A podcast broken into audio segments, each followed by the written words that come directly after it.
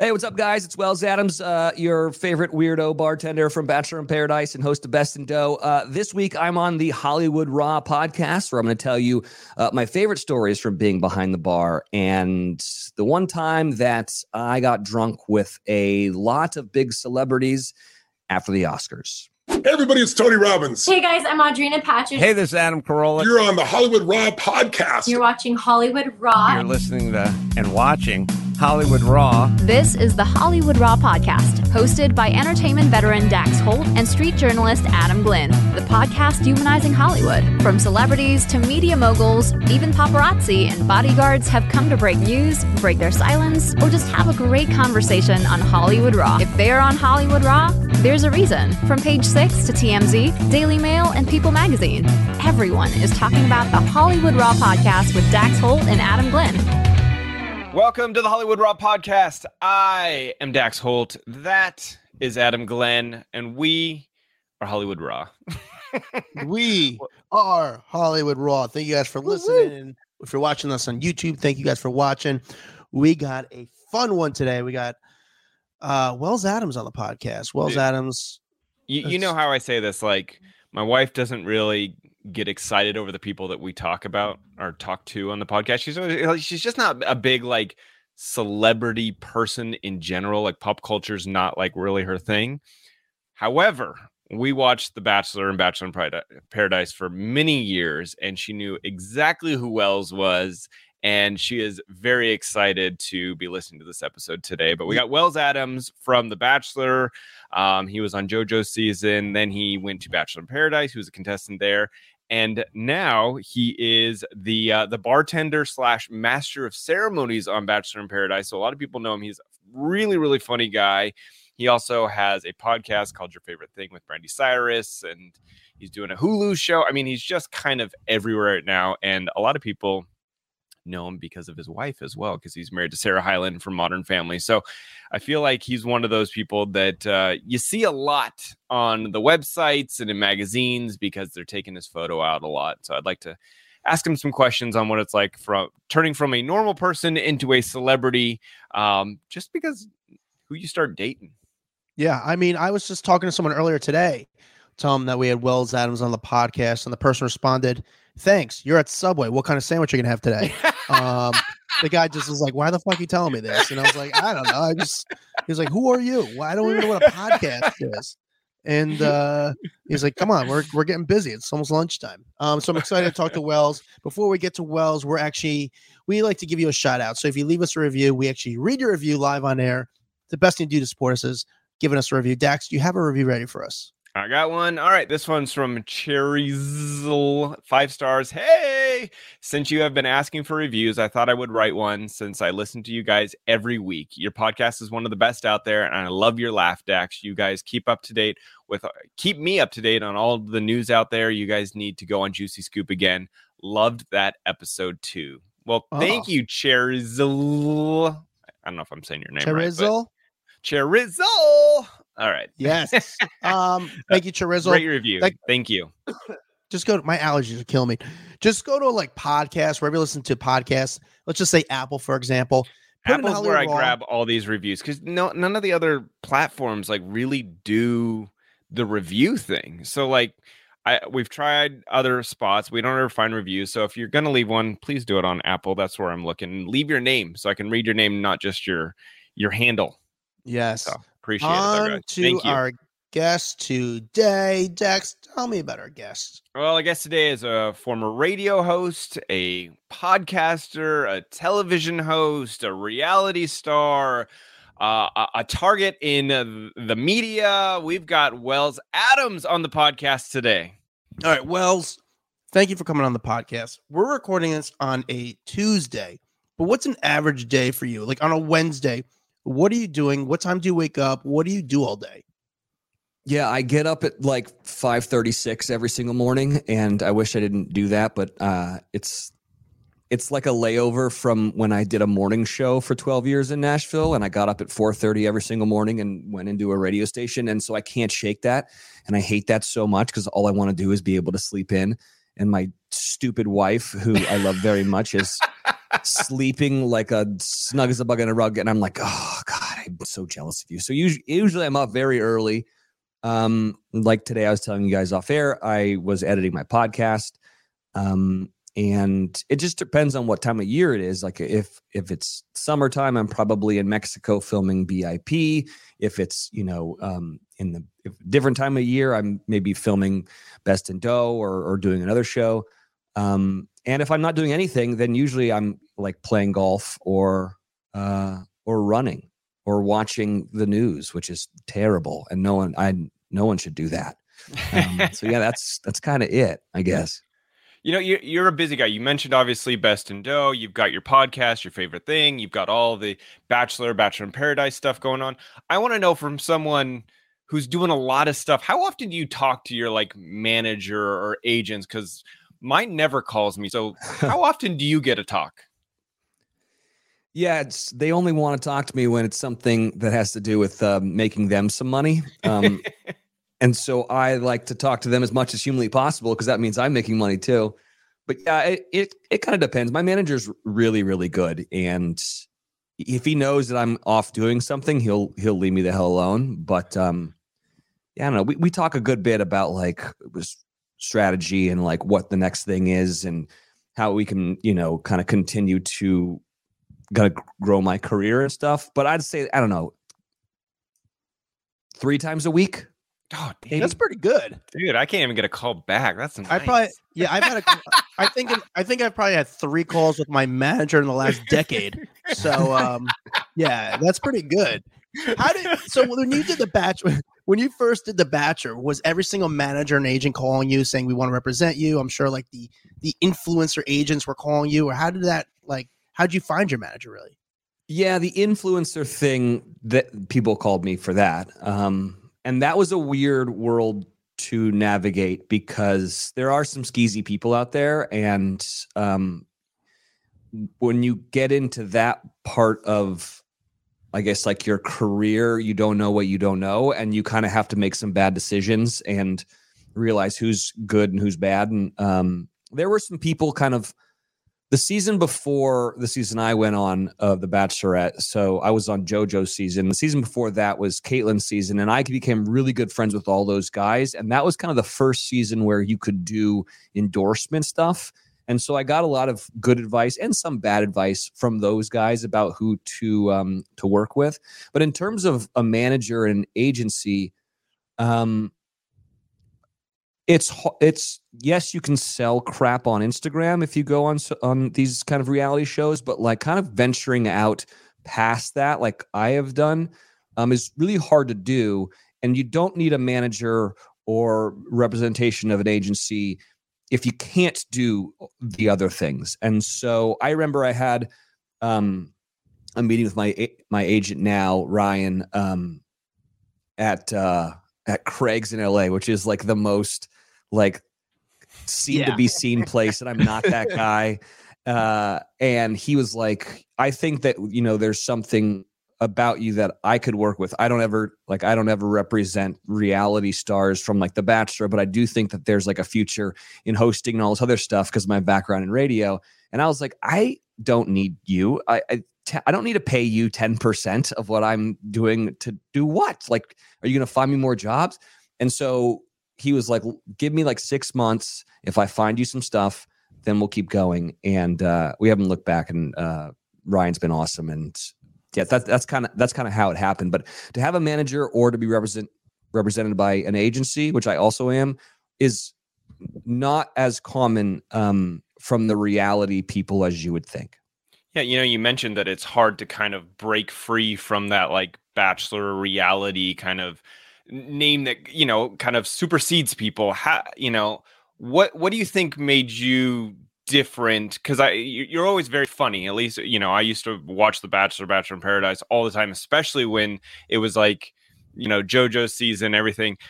But why do you think that you were able to kind of break at that mold? And do you feel like people get stereotyped or typecast into just that reality category? Yeah, it's it's been really really hard for me to kind of break out of that reality category. I mean, I'm still in it, but like kind of in a in a different context. But um yeah, I think you know, I was a I was a a pretty well known name in the radio world in in Nashville and kind of outside of Nashville for for a long time, for like 12 years. So I, I understood kind of the entertainment industry just from the speaking into a microphone portion of it. Um, so it wasn't super foreign to me to like, you know, when I came out to LA to go read, like reading the teleprompter is the easiest thing for an old radio host to do. Like all we all you do is read copy. Um, and in radio, you only get one shot at it. Like when the red light turns on, like that's it. Whereas in TV, they're like, oh, let's do a pickup. We can do that again better. And I'm like, what? You can do this again? That's so easy, like so lazy. And I'm not trying to be like braggadocious about it. I'm just like, I did, I- I did my 10,000 hours long before I came out to Los Angeles with all this stuff. So I think it was easier for me to make that transition. Um, and also to understand audience. I, th- I think that's a hard thing for people who go into the reality world uh, to understand uh, what what an audience wants of you. And so there was a time in which I was doing a morning show on an alt station. I did afternoon drive on a classic rock station, and I did nights on a pop station. So those are three very very different audiences, and you have to chameleon to them, that not ex- hope that they accept who you are, and so you kind of have to pivot uh, around to kind of be the person that they want you to be.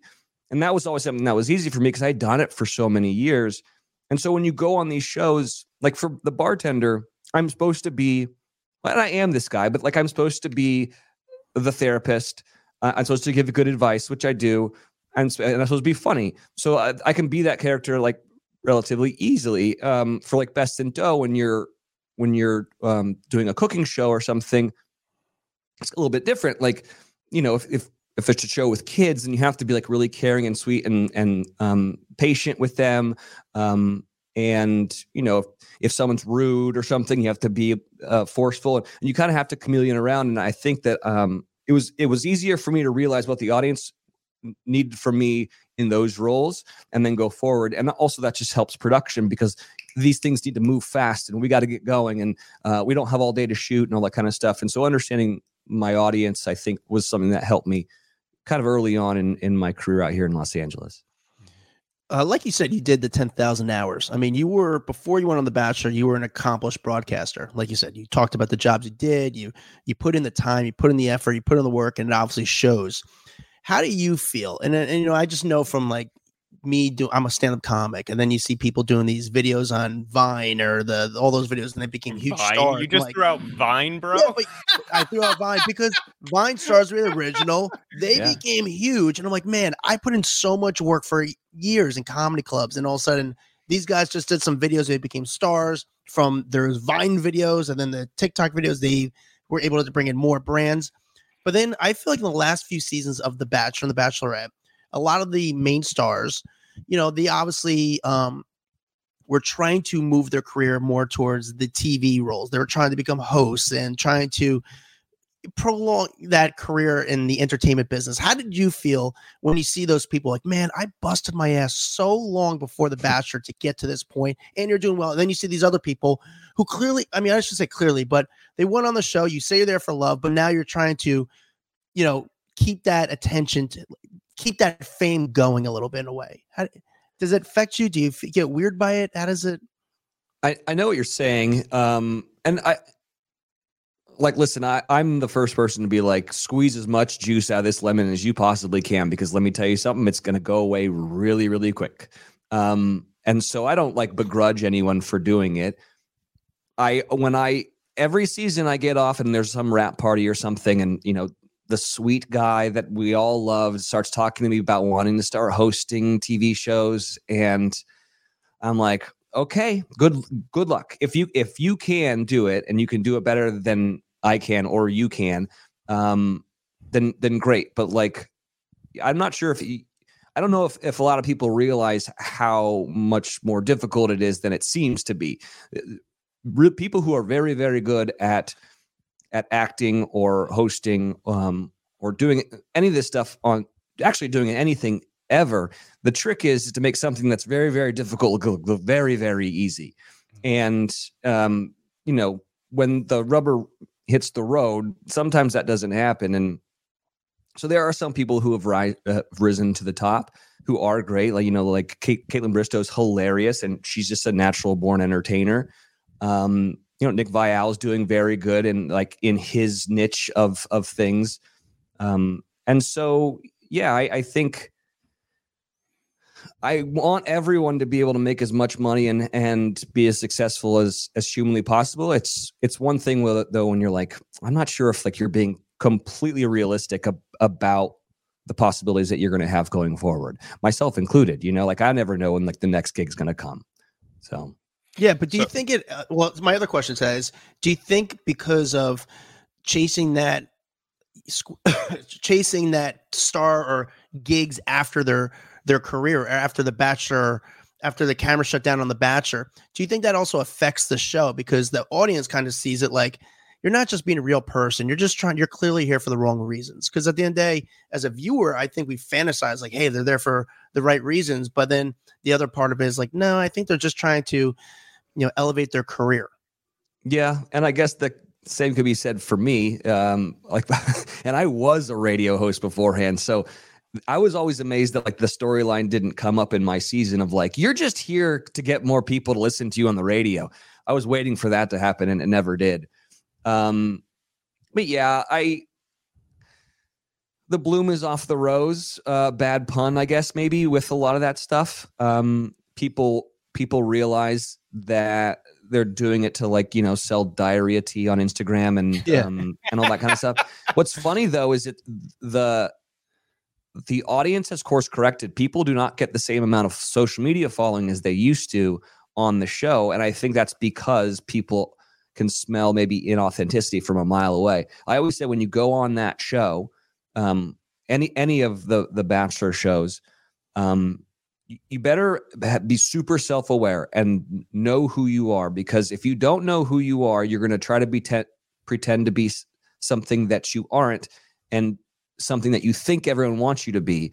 And you know the American audience is very very smart when it comes to sniffing out uh, BS. And the second you come across as inauthentic, you are n- the villain. You're there for the wrong reasons, and it happens very, very quickly. Um, for me, I knew who I was. I was the skinny hipster radio guy who would crack wise and who knew he was really not supposed to be there and was just kind of holding on for dear life because the girl that I was dating didn't really like me very much. Um, and I kind of knew my role and stuff. But yeah, it gets a little a little grody when when you're like, I don't I don't think you really care. I think you just you know want to host TRL when you get off this. I don't know if TRL still is a thing, it was when I was yeah. no i get it. When you well, what's the job that you became the closest to getting? Like the big job that would have been not saying a difference maker in her career but actually like dax almost became a sidekick on kelly and ryan. Dax almost started became a host with kelly and ryan. Well you almost became ryan seacrest. I almost started working on the today show. I was 20 hours away from getting a contract that would change my life. Oh, what's the job that you are so close to getting that didn't happen? I I was um, I was in the talks to to to host Bachelor. I think um, I t- I talked to all the people about that. Um, all the people above, you know, big and ABC and all that kind of stuff. Um, and there was a season of Paradise where I was just supposed to be the host, um, and then uh, then at the last second we switched up and brought in a bunch of celebrities and stuff. Um, but you gotta have to kind of have to roll with that. And I have, uh, I think you can allow yourself a day or a week or something to like grieve over that kind of stuff. But then you have to be like, maybe this, the reason why this didn't happen is because something better is is coming down the road. And the one thing I think a lot of people don't realize um, about the industry is that when you when you do something a certain type of show or something, you get kind of locked in this thing called exclusivity, where you can't go do other things because you do this one thing. Um, and that's really tough because uh, options will come to you because you are doing this one thing, but you can't go do other things because you are doing this one thing. A very good example of that is my wife, who for 11 seasons was on the biggest freaking television show in the world. And she was offered, I think, a lot of movies to do, a lot of very big ones, and she couldn't. Now that wasn't an exclusivity thing; that was a, scheduling thing. Like they were filming Modern, and she just couldn't go to Greece to film whatever movie. Um, yeah, so there's a lot of stuff that you can't do just because like either contractually you're not allowed to or scheduling you're not allowed to, and that sucks. But it is what it is. You know, it's funny because when you became the first time you became the bartender in Bachelor in Paradise, I, I at least from my experience, and I'm a I'm a casual watcher of The Bachelor and stuff, but I saw it was this the year they brought in all the celebrities to host. But I think, like you're saying, you almost became the host of that season. From you becoming the bartender, you became so likable, so charming, and so good. People start, at least from what I was hearing, what I was seeing, like people are like, man, Wells should be the host. Like, I think that actually worked out in your favor, where they're like, man, this guy is just so good and natural at it, where it really kind of made it like, maybe, maybe maybe Wells should be the host of The Bachelor and Bachelor in Paradise. So I think mm. actually, in that way, it actually worked out in your favor a little bit. I mean, Yeah, yeah. that's I me mean, yeah. from the outside looking in. I mean, you know, obviously better than I do, but yeah it's very I, you see that stuff and it's it's very nice and flattering and humbling i suppose to to see that kind of like grassroots movement for like rooting for me and all that kind of stuff i mean even the old host of the show chris harrison went on his podcast and was like it, why wasn't wells the host does this make any sense to me um all that to be said though jesse is uh, like the most wonderful guy and uh i i enjoy i've only done one season with him but i super super enjoyed working with him. And the one thing that maybe people don't know about Jesse um, is he is a very good host because he has that like Rain Man quarterback mind where like you can give him like three sides of copy and like he's like computing, computing, but and then and then he's got it all like like I need a I need a prompter or I need like three takes for something. Jesse is like one take wonder, hits his mark, says this thing is fucking out of there, and I'm just like, man, he is very very good, and it sets that like you know getting in a huddle and calling like a crazy you know three sentence long play before you know a giant you know linebackers coming to rip your throat out. So um so yeah, he's he's great and I, I think you- the, I think the show is is uh, in a good place because of him. I you wanna know, mentioned. like, oh, wait, I'm sorry, Dad, You mentioned that you were actually in the talk step. You know, there is some rumblings that hey, maybe we should give Wells a chance of hosting The Bachelor. How does that come to? Like, how do you find out about that? Do they reach out to you? And just like walk me through it. Like, hey, Wells, would you be interested in hosting The Bachelor, or does your manager reach out to you? Like, hey, they want to talk to you about it. How does that kind of come about? Yeah, and then there were some uh, people inside a production that really were rooting for me. Um, and then there were people pretty pretty high up in in ABC that I think were also rooting for me. And then you you set a meeting and you give them your. Uh, this is uh, this is how we did it. We set a meeting. I pitched myself and said, "This is why I think that I would be good at this." Um, and they said, uh, "We disagree." But I can't I can't complain too much because they gave me my own. Well, they didn't. ABC is also affiliated with Hulu, and Hulu gave me a show where I host a cooking competition. So like they believed in me. I just think that they were like, maybe you should be doing it. Let's let's see how this works first before we try anything else out. But I think Masters of, of Ceremonies is a, a pretty dope, awesome gig as well. I do think that there is something to be said about what uh, the franchise did really well was kind of promote within and, you know, like take a contestant from one season, roll them over to the next season. And that really kind of, I think, kept the audience. And I'm going to be honest with you, like, once they brought in, I think it was like Becca. I didn't know Becca from previous seasons. And for me, that was a hard transition because I was so used to the, oh, follow the contestant, who gets to the next season. And like, I liked that dynamic. Um, but I think Masters Ceremony, so I think keeping it in house with you hosting that to me was a no brainer. So I was rooting for you the whole time. Oh, I do want to know about being the bartender. Now, did you did you have like bartending experience in the past, or you're like, shit, I need to learn how to make a lot of drinks. I need to learn how to do it quick. Yeah, so I mean, the story goes like this: um, on The Bachelorette, I was the guy who got the first, um, the first group date rose, Mm-hmm. and so once you get a rose before, like days before a rose ceremony, no one cares about you. Like you're not in interview. Like th- there is no storyline for you. You're you're fine until the next week. And I realized I was like, no one wants to talk to me. Like, uh, like I'm not doing interviews. Uh, I'm just gonna get drunk. So I, and I'm a I'm a I'm a good bartender. When I back in Nashville, you know, you don't make a lot of money in radio. In the beginning of my career as a radio host, I was doing like overnights and like graveyard shifts and board hopping. So I would wait tables in the day and then I would go to the radio station and, and then work overnights or, or work like real late. Um, so I was a waiter and a bartender and all that kind of stuff. So fast forward to I on the Bachelorette, no one wants to talk to me. So I was like, okay, I'm going to start making some old fashions. So everyone's like, man, these old fashions are fantastic. So then I made a rule that if you ever got a like a rose before a rose ceremony, you had to get drunk with me on old fashions. So every every week I was like bartending for people. Um, and it became a thing of like, I got a rose. Like, yes, I got a rose, and like she likes me and I'm moving on. But it's like also I'm getting drunk with Wells this this week because uh, I got a I got a group date rose or whatever.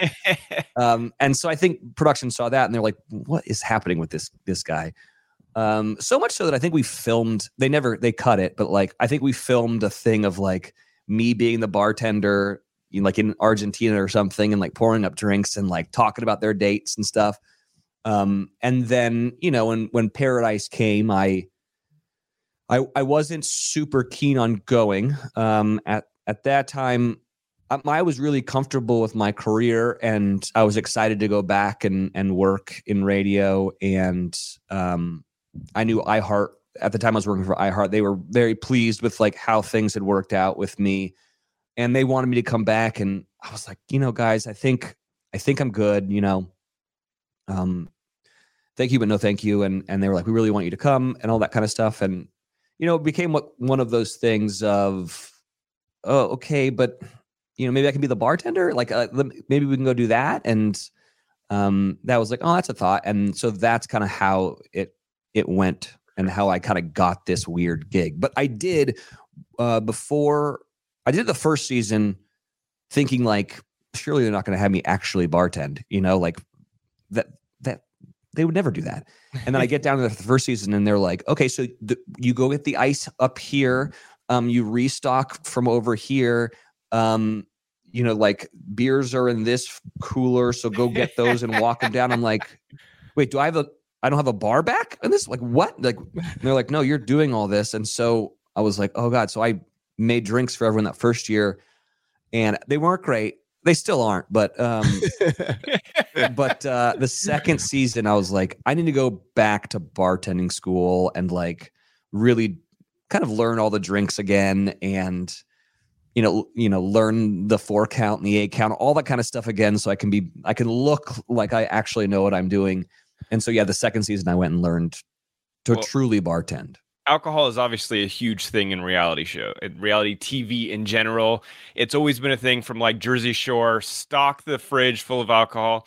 So how much is like the show behind you going hey get those drinks in front of people because that just makes better tv in general or are you hey this person definitely needs a drink. They look like they're boring over here. This person needs to be cut off because they're having way too much fun. Like how much control do you have over that i have the ultimate control over it um which is a lot of liability placed on somebody who's not paid that much money.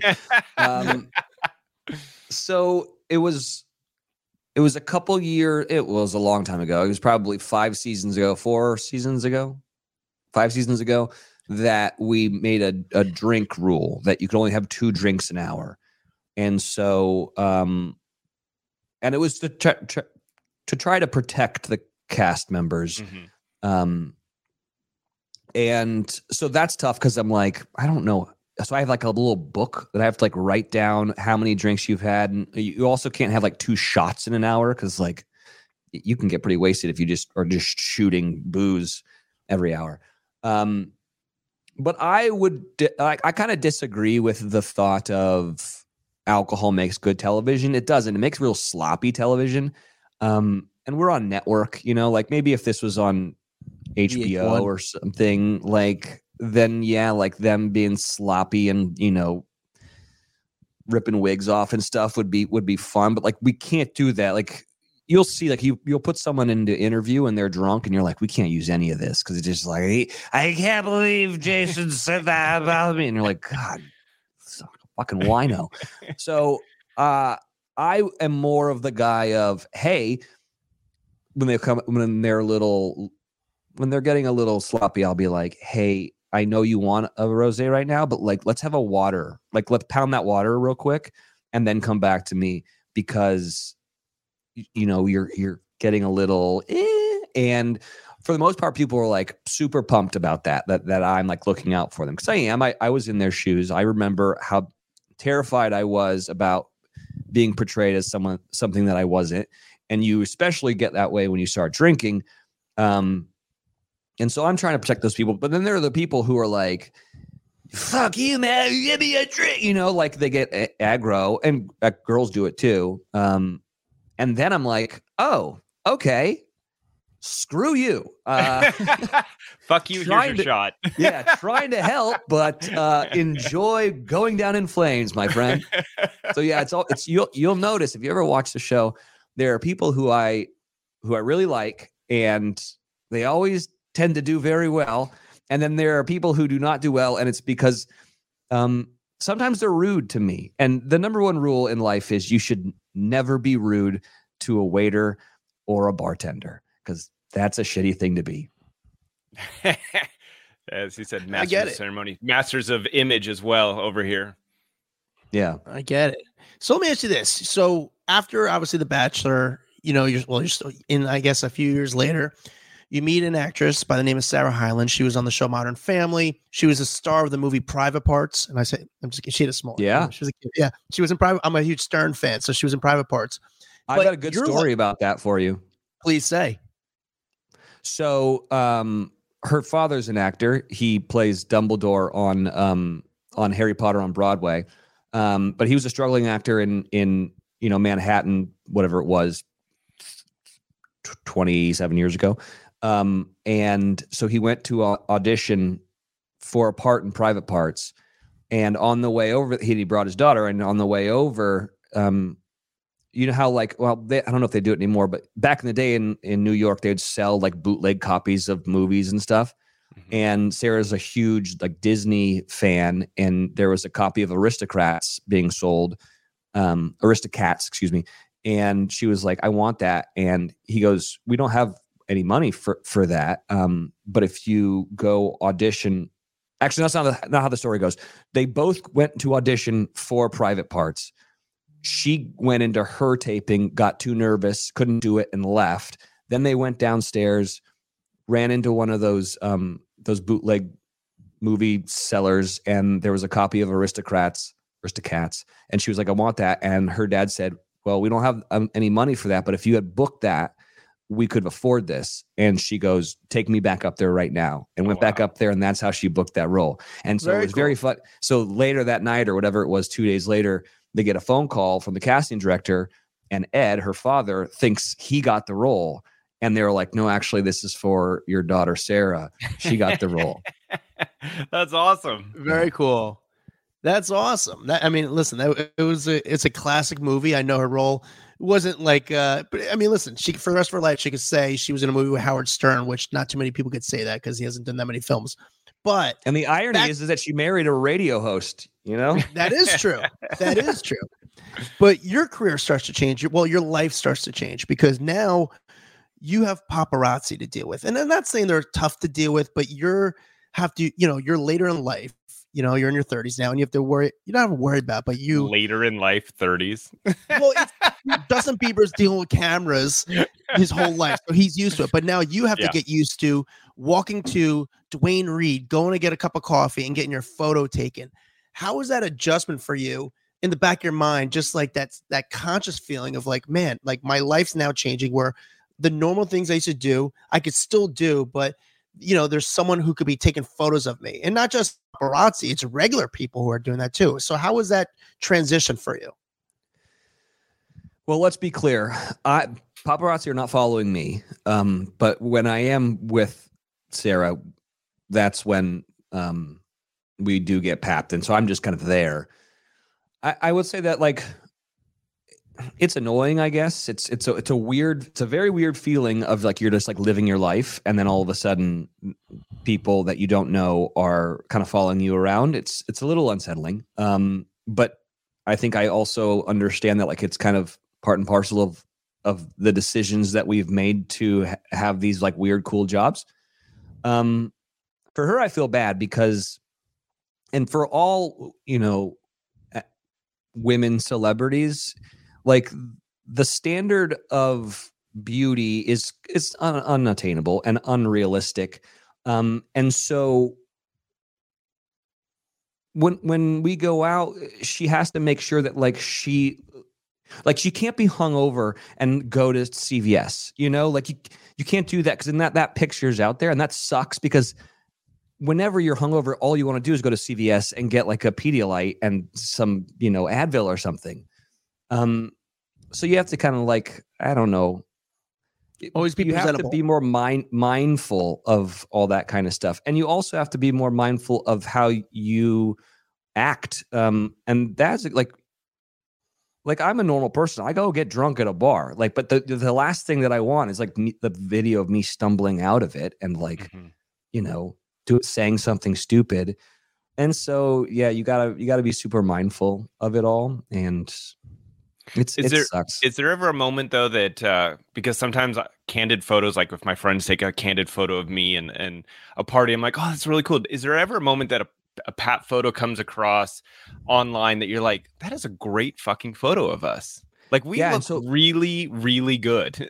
so I don't know if you guys know this, but like you can get sued for posting a Mhm. paparazzi photo, which Oh, I think is the biggest bullshit thing I've ever heard of. That's a picture of me, and I didn't even approve of you doing it, but that's my likeness. I have ownership over my likeness. You do not. Like I think that that is absolutely ridiculous. And so yeah, it happens sometimes where you have like really good candids, and you're like, I would love to post this or whatnot, and you can't do it because they might sue you. well, here here's the tip for you. Okay. if you ever do like a photo, if you reach out to the photographer, if you find out who took the photo or mm-hmm. the agency and say, I'll give you a tag, most likely, most of the time, they'll say yes. Ninety percent of just- the time, yeah. They just want the recognition, not to, and for it not to be just stolen and put up there. But I bet if you, if you reach out and said, "Do you mind if I tag you and I'll post this?" They'll be like, "Absolutely."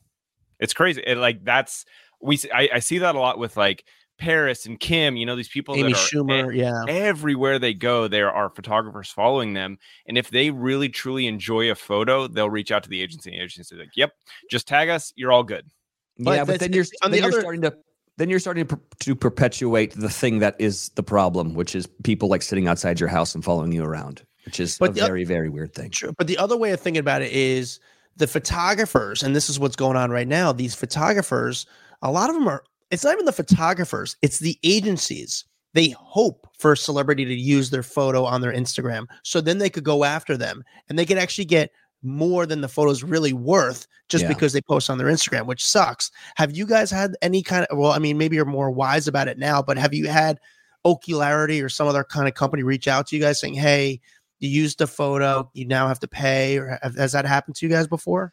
I there was a time in which I it was kind of explained to us by you know managers and stuff that like this was happening, so make sure like we're not posting of of that. So we became pretty aware of it, and then we went and like scrubbed um our our Page. social media as well, so like that wouldn't happen.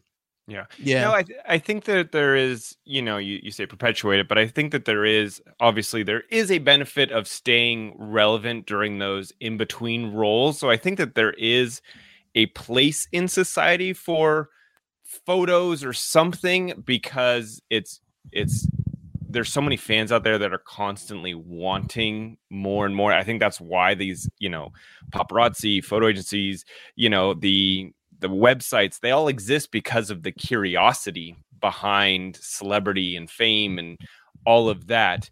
Do you find any benefit at all to photographers being out there?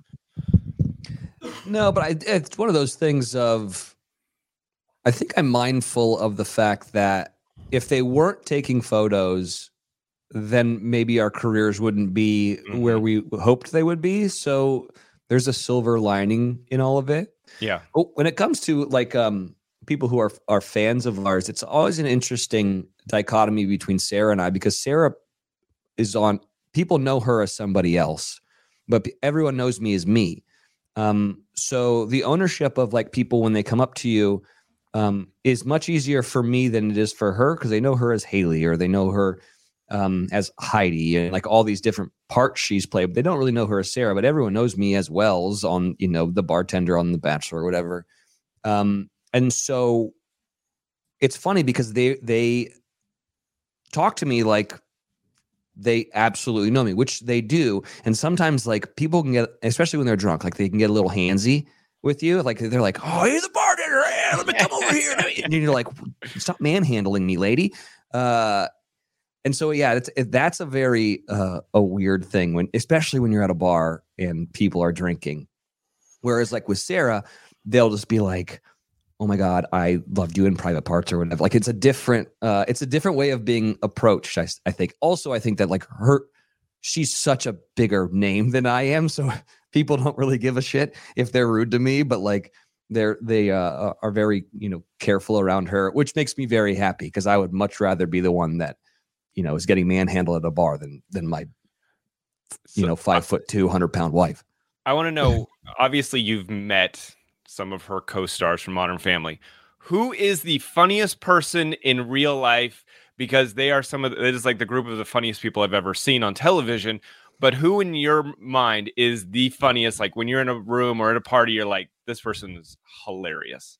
Ty Burrell, and it's yeah. it's probably not even close. He is um it's Ty Burrell and then it's Jesse Tyler Ferguson. We went to they filmed an episode of Modern in, in um France and so I got to go. I don't know why, but they allowed me to come. Um and so every night we would we were staying at this great restaurant or this great hotel with a restaurant and a bar um kind of in the bottom whatever in the lobby.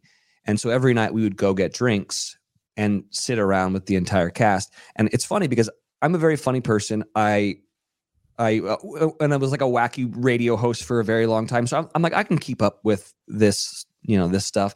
No, like, so Jesse and Ty will just do bits like the entire night and so and they're and they're performing for each other but also for all of us and i swear to god i have never laughed so hard as like just watching Jesse and Ty like do bits together, and they're like constantly coming up with them. It's so That, that freaking sounds funny. amazing. It was- that sounds like the best dinner ever. Oh yeah, they're they're the greatest. But yeah, Ty is Ty is very very funny. Were, were any of them Bachelor fans? So did they like know you? Like any of these people know Oh. you from The Bachelor? Only the most important one, which was Sarah. She was the the one who like loved the show and watched with her mom since she was a kid and stuff. And like that's how we met because she was watching the show and she like tweeted like, "Oh my god, they're making they're making Wells the bartender. This is so great." Um, cool. But no, and it's also very funny because I am an imposter to all of them. Um, and they're like, "Who is this guy?" And like, he's on some what show is this? in? What? what is he doing here? Why is he Same network. drinking with That us? was nice.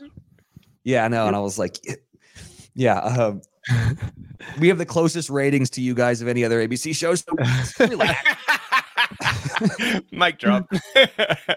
What was um what was that dinner that you've been to that you're just like, I can't believe I'm sitting at the table? Like when you look around the people eating with you and you're like, man, this is fucking cool. Like I I don't want to say you made it, but like my I would never I can never picture myself sitting at the table with these people. Who was at that table?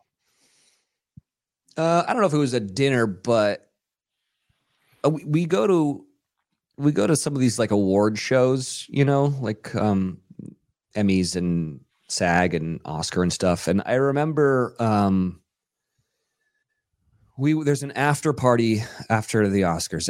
I think maybe the Vanity Fair part. I don't know, whatever. Um, and so we went to that, and so it's all these people who have their Oscar in their hands, and like they're drunk now and a little disheveled and you know the tuxedo is slowly kind of coming off and you know unbuttoned and the tie is uh, loose.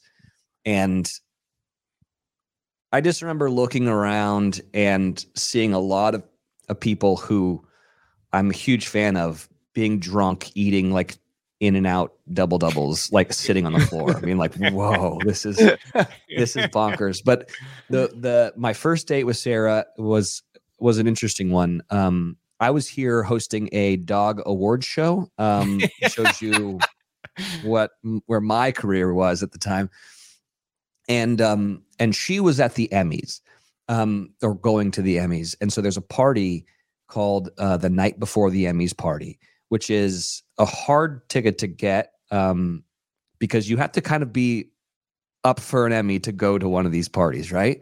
There's no there's no press allowed inside, so all the actors can really kind of like let loose. And so I just finished like hosting this dog award show, and she's like, we were supposed to go get a drink, and she was like, you know what?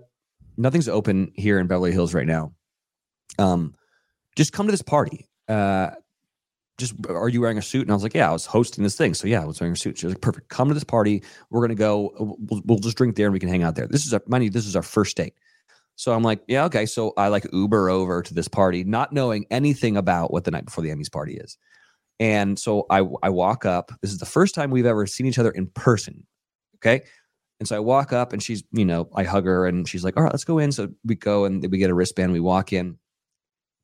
First person we run into is Joel McHale, who I've been a fan of forever. Okay. And so he starts talking and he starts talking to Sarah and he's he is just Joe McHale all the time. And he's just like, So how many fucking houses do you own now? And she's like, I don't you know, two or whatever. And then he turns to me and he goes, Who the fuck are you? You know, who's this guy? And and I was like, Oh yeah, I'm Wells. I'm a radio DJ in Nashville. And he's like, How many houses do you own? And I was like, Not many, not very many, Joel.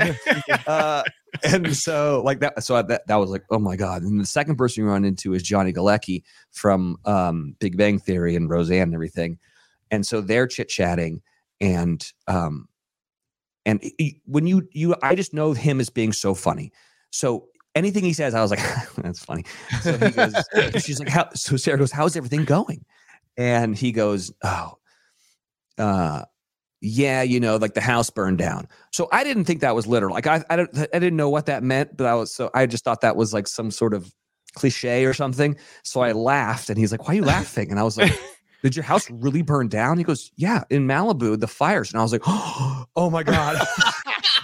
So embarrassed. So he showed, showed us a picture of the house, and all that's left was the chimney. And I go, well, at least my the chimney made it right. And he was like, who the fuck is this guy? and so I was like, oh for two. This is going great. So then we we keep walking through, and at the time, like Westworld was huge, um, and Game of Thrones was huge, and so every all of them were there, and this is where it was kind of funny. I'm a novelty, and my show is a novelty to people who are serious actors. But when they saw the bartender from Bachelor, like a bunch of people were like, "Oh my god." The same thing you guys are doing, kind of like, okay, tell me about the drink limit and tell, tell me about like, is so and so really a bitch? And started doing this. And so all these people started circling around me and um, asking me all these questions. And so, of course, it's like, you know, the people from Westworld, I'm like, I love this show. So I'm like, I'll tell you everything, you know, like we're going to be friends now. And I remember one of the girls from Westworld goes, Hey, come here. And I was like, Yeah. And she goes, Hey, who who who brought you here? And I was like, She did. And he goes, She goes, You might want to go talk to her not to us. And I was like, Thank you so much. And so then I walked away. And I remember Sarah afterwards was like, You're more popular at this thing than I am. Um, and that so that was the our first like first date. And it and looking back, I think it was a little bit of like um sink or swim. Like, let's see if this kid can hang at one of these things that we have to go do that I have to do a lot. And I didn't start out super strong, but I think I I, I ended uh, pretty strong. And so that was a that was a very long answer to your question. oh, I love it. that was a day where I was like, look at all these famous people. Oh, I'm also a huge Firefly fan. Um, and I love Nathan Fillion, and he played uh, Sarah's love interest uh, on Modern. He played like Stormy. He played the weatherman. I can't remember his name. Anyways, he came up to us, and I was like, I love Firefly, and like started to nerd out. And he couldn't have been more lovely and all that kind of stuff. And and and it wasn't lost on me that he had made out with this girl more than I had at that point. but I was still pretty pumped. To meet Nathan Fillion. Oh, that's so good. Uh, That that was a great story. I loved how long it was. Trust me, that every detail was amazing there. How I, I need to know how the hell did you team up with Brandi Cyrus for your podcast? Mm-hmm. Like how did how does that friendship strike up, or you guys decide, hey, yeah, let's let's sit down, let's do a podcast, let's talk about our life, let's talk about our favorite things. Like, how does that come about? Yeah. So the podcast is called Your Favorite Thing Podcast with Wells and Brandi. We've been doing it now for, I think, eight years. So when I was a radio host in Nashville, I was doing nights on CHR, which is pop, um, top 40. And I knew Brandi. Um, and obviously, like, her and her family are at the Ennis epicenter. Like this, they are the the zeitgeist of you know pop culture and so i would have her on my my night show on chr and the and the whole the whole thing was we were trying to get a show syndicated on iheart.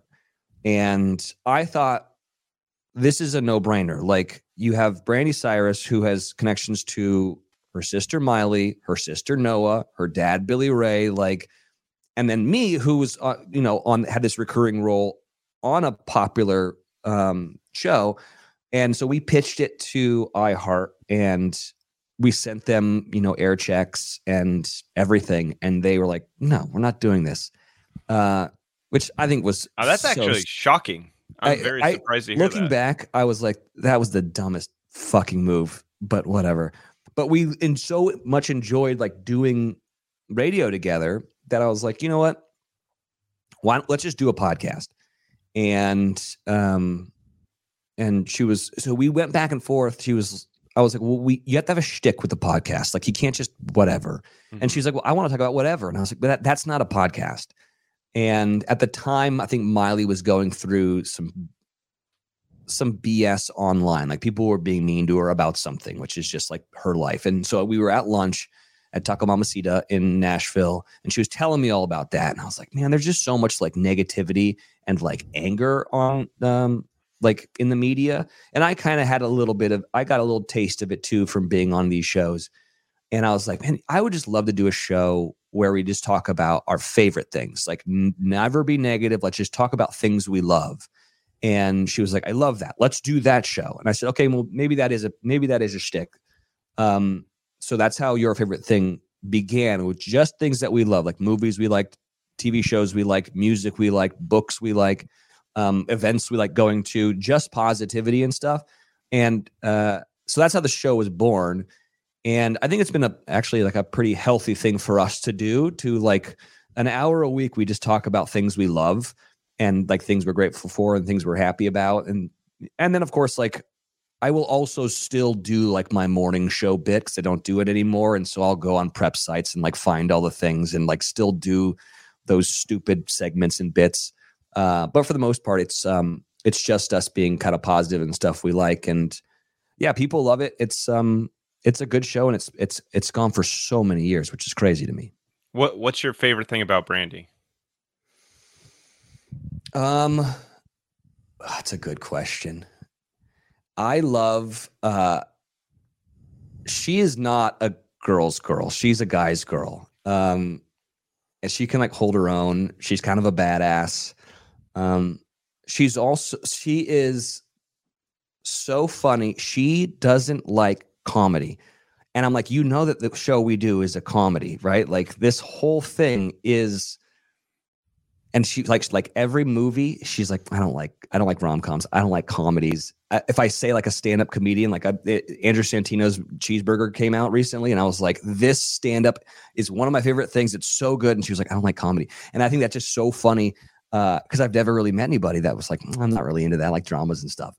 Uh, so i love that about her. And she's also very very very normal. Um, and I and I think that I love that about her because she grew up in a very not normal environment, and she's so level headed, and um, she works really really hard. She's an amazing DJ, so I'm I'm kind of proud of how normal she is.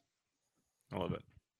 Yeah, no, I Wells, I really appreciate coming to podcast because I think for you, you you know I feel like you're still you humanize everything. You humanize the Bachelor. You humanize Hollywood for you. So it's good to hear your perspective because I think you have a very good perspective because I think you can see what it's like from the inside in and then from the outside looking at it. So I think it's just it's cool to kind of hear you, and, and that's why I think people love the podcast. Just I think you look at television, music, even reading books in a different way because you see both sides of it because you've you've been on both sides of it. So I, I mean, I really appreciate coming on the time on the podcast and shooting the shit with us, man. It's uh, it's really good, man. It's good to talk to you. Yeah, thank you guys for having me. This has been uh, a lot of fun. I feel like I talked way too much, and I feel No, you were Yeah, the best. No, I loved it. I loved your stories. Uh, you, like like Adam said to kind of echo that. Like I I like hearing your perspective of you know going into these parties and feeling like the outsider, making yourself an insider at the end of the day. Like that, I think is, is really cool because there's so many people I think that can relate to walking into a party. We may not have super famous A-list celebrities eating hamburgers on the floor, but you know you you feel that and you can understand like how cool that would be for someone who you know isn't necessarily an actor but has made their way into that room and i think that's that's really cool so yeah, make sure you guys follow wells on social media he's at at wells adams on instagram if you don't already follow him you can listen to his podcast your favorite thing with uh, wells and brandi he's got that hulu show best in dough and of course you can catch him on bachelor in paradise being the master of ceremonies there and this was a fun chat dude thank you so much absolutely. Thanks for having me, guys. I really enjoyed that. Dude, he was good. He was fun. Uh, I liked his perspective on just fame and uh, you know being in this industry. He he definitely has a, a different perspective uh, because he's married to someone so crazy, crazy famous. Yeah, I mean, he's. I would say from everyone who's done The Bachelor, he's probably the he's had the the best career post. Oh, hands down, like that. That's hands down by by far. Yeah, pretty insane. Well, I take that back. Maybe Jesse Palmer. But hmm, Jesse no, Palmer. I, I still think Jesse Palmer got on Good Morning America. He got on. He was. He was already on maybe on E Okay, ESPN. He got on he Daily ESPN. What's Good. America? Got in Daily Mail, and now all of a sudden is the Now host of The Bachelor. Bachelor. So That's true. yeah, maybe he was. And he, But he was already he was already a big deal before, right? I mean, with football and everything. Eh, he was a backup quarterback. He wasn't really, you know, he didn't have that great of an NFL career. But I mean, the guy's a monster. If you ever see Jesse Palmer, the guy's like a walking statue. Like, yes, he's a good looking dude. Like, he's just like the all American guy. You know, Yeah. Wells is just like a man of the people. But I, like I said on the podcast, when Wells became the first time became the part the bartender, I think people were like, man, Wells is so good. I think they got to see him as a nice guy, a charismatic person, a fun guy, but also was good to the contestants. Maybe he should be the host of The Bachelor. Like he said, his name was in the running. Unfortunately, didn't happen. I guess they already had their eyes on Jesse, but he was also a great guest on the Hollywood Raw podcast. Thank you guys for watching this on YouTube. Make sure you like and subscribe. Follow us on Instagram, TikTok, Twitter. We're on it all. We also have this private Facebook group called Off the Record where you guys could ask us anything and we guys talk to each other. It's just a really cool entertainment, news, celebrity, pop culture, fun group. Uh, follow me at, at Adam Glyn, G L Y N. Follow Dax Holt at Dax Holt. We'll see you guys later. Bye bye. A Hurrdat Media Production.